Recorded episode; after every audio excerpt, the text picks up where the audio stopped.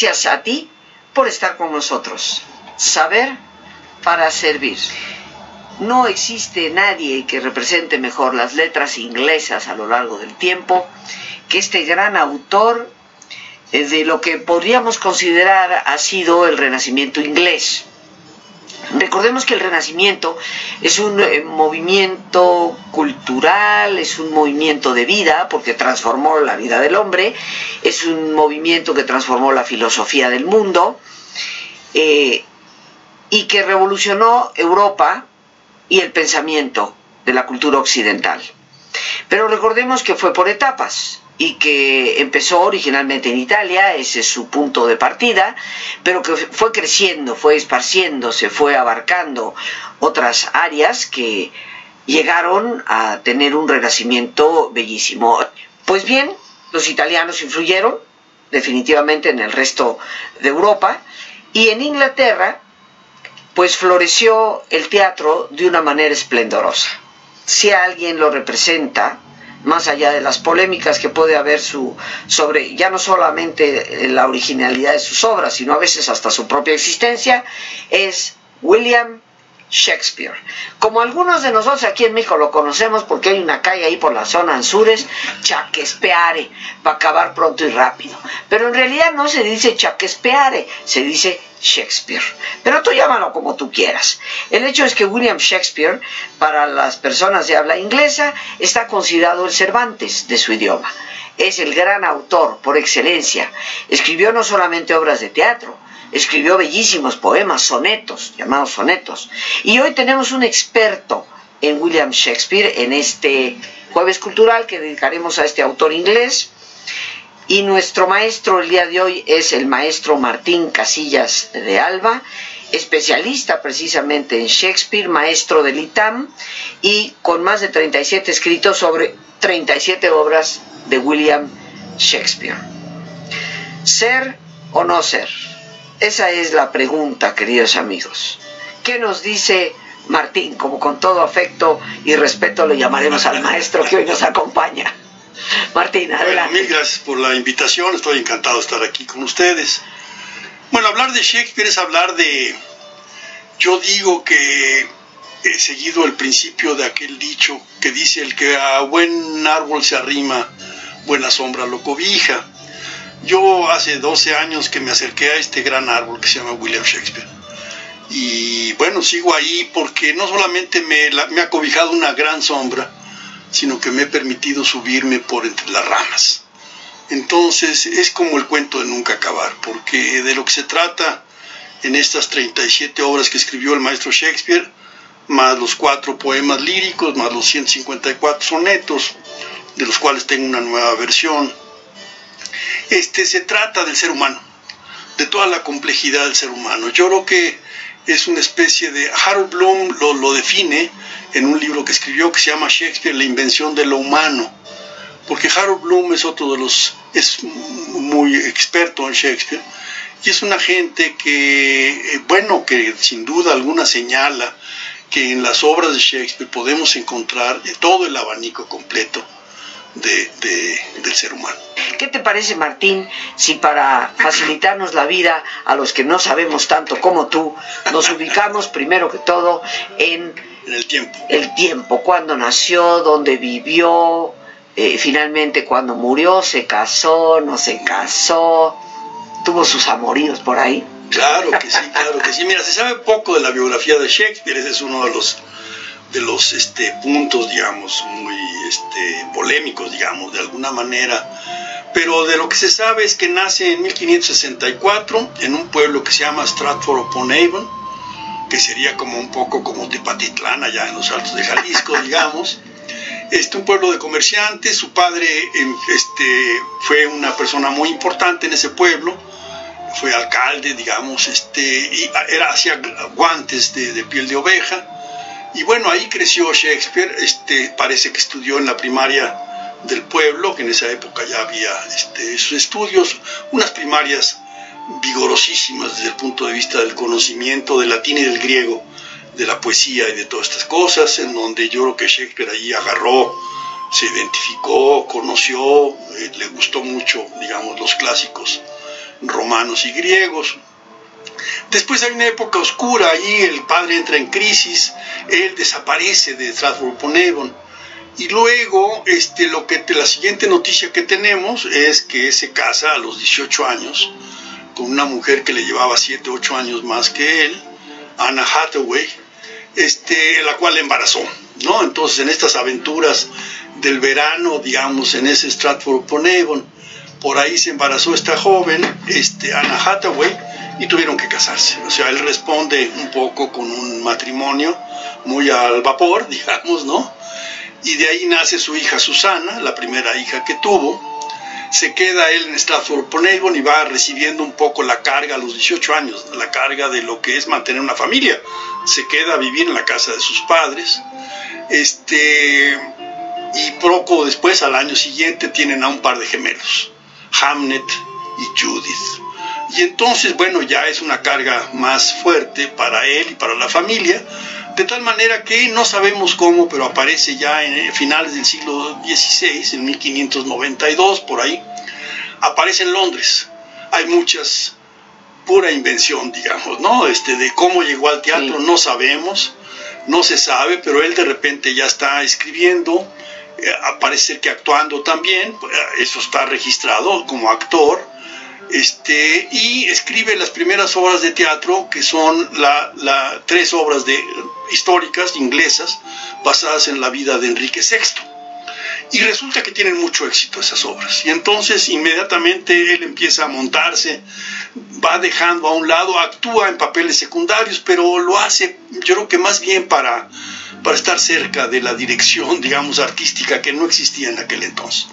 Y empieza a partir de ahí a escribir obras una tras otra, este, teniendo mucho éxito. De repente en 1594 ya empieza, digamos, a ser connotado, este, forma parte de una compañía de teatro. En aquel entonces, como ahora también, los actores son despreciados por la sociedad. Son seres que no, que, que la gente cree, los ejecutivos, los hombres de negocios creen que los actores son gente de segundo nivel o tercer nivel. Este, lo mismo pasaba en aquella época. Eh, entonces ellos tenían que asociarse con un noble, como ahora si fuese, pues, en fin, tener la bendición del conaculta o algo así, ¿no? De un noble para que protegidos por ellos pudiesen tener una cierta garantía de trabajo y de éxito y de, y de cosas de estas, ¿no? Entonces él se asocia con una compañía que era Lord Chamberlain, Men, los hombres del, del Lord Chamberlain, este, y ahí empieza, sigue escribiendo obras con un grupo, con Richard Burbage, un actor magnífico de la época, y varios amigos. Parece ser que la anécdota que dicen de Shakespeare es que era muy, le dicen el, cisne, el, cisne de, Stratford, que era muy amable que era muy tranquilo, que era una gente muy trabajadora. Bueno, escribir 37 horas de teatro, este, algunos años, algunos años escribió dos o tres de las grandes, Otelo, Macbeth y Rey Lear, por decirte algo. Son tres grandes obras que él se las aventó en un año, digamos. Entonces, eh, la vida, él iba y venía a Stratford upon Avon, cuidó siempre a su familia de alguna manera, y de repente va teniendo mucho éxito, se asocia con esta empresa, con estos, eh, esta compañía de teatro, que en un momento dado deciden este, demoler un teatro que tenían en el sureste de, Londres y traerlo del otro lado del río, donde está ahora más o menos cerca el globo, y ahí construyen el globo en 1599, en un año lo ¿Ese fue el que algún día se quemó? Ese fue el que un día se quemó, en 1613 se quemó con la obra de Enrique Ocavo, precisamente que mencionabas hace rato. Tiraron unos cañonazos y tenía tejo de teja de, digo, en el techo había de paja y se quemó todo el teatro. Pero en fin, eh, en ese teatro en el Globo, Richard Burbage le ofrece a Shakespeare y a otros actores más que sean socios del teatro. Entonces forman una sociedad con la cual empiezan a ganar el business, el show business también dejaba muy buen dinero. Este, Shakespeare fue muy cuidadoso con su dinero, hizo, hizo muy buen dinero en términos de la época, este, se compró una gran casa, la casa más grande de Stratford upon Avon, digamos, donde allí muere. Este, muere en 1616. Eh, y va teniendo mucho éxito. Sus amores son, él es un hombre libre en Londres, va y viene a ver a su familia allá en Stratford tiene una magnífica relación con Susana. Su hijo Hamnet muere este, cuando tenía 11 años eh, y sufre mucho, parece ser Shakespeare. De ahí no sabemos, no se sabe si Hamlet es un poco una obra en memoria, por lo menos en el nombre, porque su hijo se llamaba Hamlet. Este, y, todo lo demás que podamos, saber de Shakespeare es una invención porque no hay documentos que amparen lo que se diga. ¿no? Entonces lo que ha hecho la gente, muchos este, académicos, especialistas en Shakespeare, es que se han ido a las obras y a través de las obras reinterpretar algunas características de ellas para decir, bueno, yo creo que aquí el autor lo que estaba pensando era tal y tal cosa. Eh, hay unos sonetos eh, que se publicaron en, en, eh, el 1609, 154 sonetos numerados tal vez por él o por el editor, no se sabe, es otro misterio.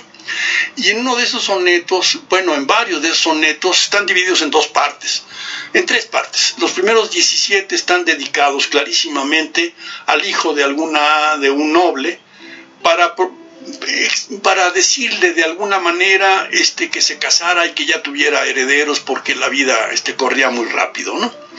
No se sabe si ese joven era Southampton o Pembroke o quién. Yo me he ido por la línea del conde de Pembroke y eso es lo que he tomado. Y la madre, que era una madre importantísima, Mary Sidney, hermana de Philip Sidney, un poeta muy famoso y un hombre muy, muy querido en, Inglaterra.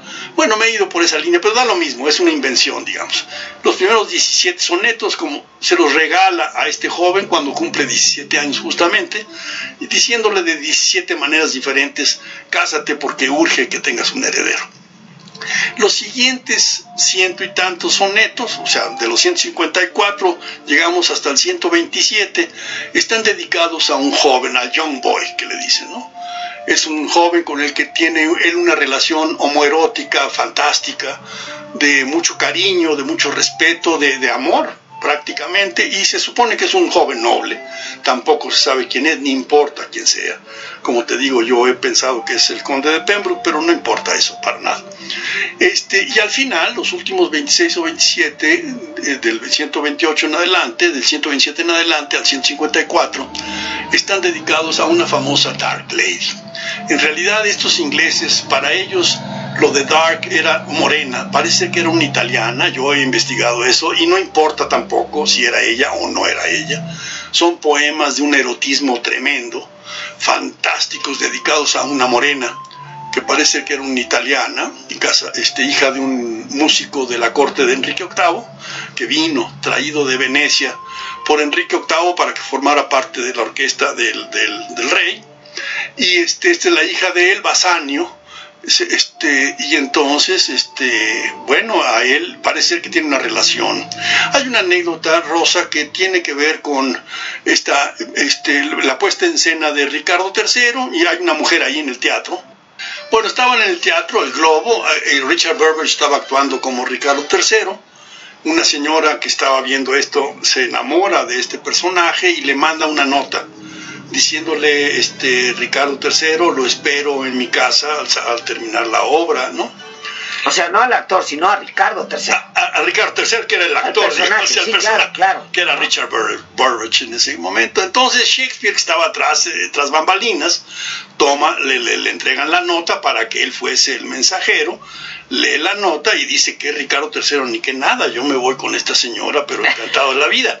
Parece que esa era la Dark Lady. Entonces va al departamento de esta señora y la pasa encantado de la vida hasta el momento en que llega Richard Burbage a tocar la puerta y le dice Shakespeare al, al mozo ahí de la casa, dígale que llegó antes Guillermo el Conquistador. Ah. Dígale a Ricardo III que antes llegó Guillermo. Esto, esto tiene un sentido muy humorístico, queridos amigos, porque es como si, como si alguien en una obra de teatro eh, se llamara, eh, no sé, Hernán Cortés y le mandan a llamar y luego el otro le contesta, llegó eh, le dice, bueno, Cristóbal Colón llegó primero, o sabe que Cuauhtémoc que estaba aquí ya desde el antes, ¿no? William William the Conqueror, William Guillermo Conquistador, que fue quien cruzó de la Bretaña a Inglaterra mil, el año 1066. Ándale, qué bárbara.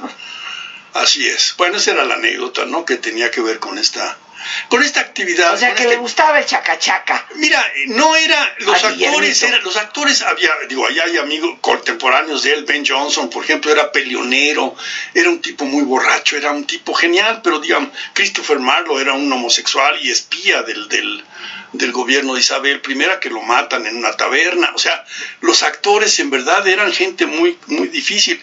Shakespeare se escapa un poco de, ese, de ese promedio, digamos, ¿no? Y parece que es muy apacible. En un momento dado se va a vivir cerca de la, una comunidad de los franceses, aprende un poco francés, defiende a una hija de estos gentes que hacían cosas allí en Inglaterra. Los franceses, como los mexicanos en Estados Unidos, no eran muy queridos, que digamos, había problemas ¿no? De que no querían a los inmigrantes. Eh, había ese tipo de cosas. Y entonces Shakespeare, en verdad, trabajó mucho. O sea, las obras que él tiene este, son a veces, este, no entiende uno qué capacidad tenía. Lo que se dice es que tenía una memoria infinita, digamos, desde el niño. Él registró todo lo que veía, oía, olía, probaba, ¿no? De tal manera que lo tenía en un archivo ahí como una especie de disco duro, porque cuando se ponía a escribir era de un solo trancazo y traía una cantidad de metáforas, que eso es lo que hace riquísimo el texto de Shakespeare, ¿no? Y bueno, estas metáforas eh, ya retomando un poco de la, de la obra, nos dices que murió en el año 1616 eh, en su pueblo de origen, Stratford upon Avon, ahí, que si bien recuerdo está cerca de la Universidad de Oxford. Sí, en camino, o sea, él hacía escala en Oxford y por cierto tuvo una amante ahí muy famosa. no, no, no, si le gustaba el chacachaca, definitivamente. Eso ni para qué, ni para qué buscarle tres pies al gato, ¿no? Bien, Aquí lo importante, queridos amigos, es que la obra de Shakespeare es eterna.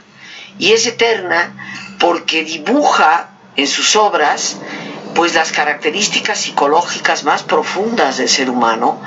Sus obras se siguen representando, algunas de ellas, como seguramente tú bien lo sabes, Martín, eh, se representan ahora con, con un idioma más actualizado, porque obviamente el inglés propiamente en el que él escribió, pues no es un inglés que se utilice más.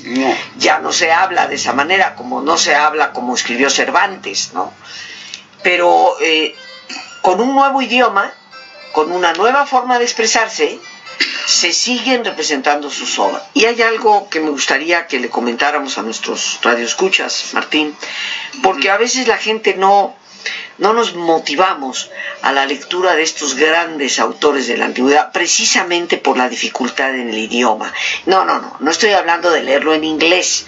Estoy hablando que inclusive en muchas de las traducciones más tradicionales al español, pues nos vamos a encontrar con un español así como medio rebuscadón, con un español que, oye, esto pues no le entiendo mucho. Anacrónico. exactamente, algo que está como un poco fuera de tiempo.